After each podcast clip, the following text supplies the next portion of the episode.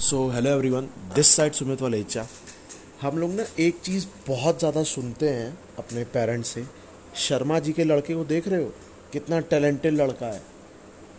पता है, ये टैलेंट ना कुछ होता नहीं है। कोई भी अपनी माँ के कोक से सीख के नहीं आता है कि उसे अच्छी कम्युनिकेट करना है, एक उसे डांसर बनना है, एक उसे सिंगर बनना है, एक उसे एक्टर बनना है, कम सेल्स पर्सन बन रहा है, कुछ भी उसे लाइफ में बन रहा है, वो माँ की कोख से सीख के नहीं आया है। वो सब कुछ यहाँ पे आके सीखा। है तो सब कुछ आज की डेट में सीखा जा सकता है और उस चीज़ को बोलते हैं स्किल और ये स्किल ना, हर एक स्किल हम लोगों के अंदर में है। बस हम लोगों को खाली उसको पॉलिश करना है।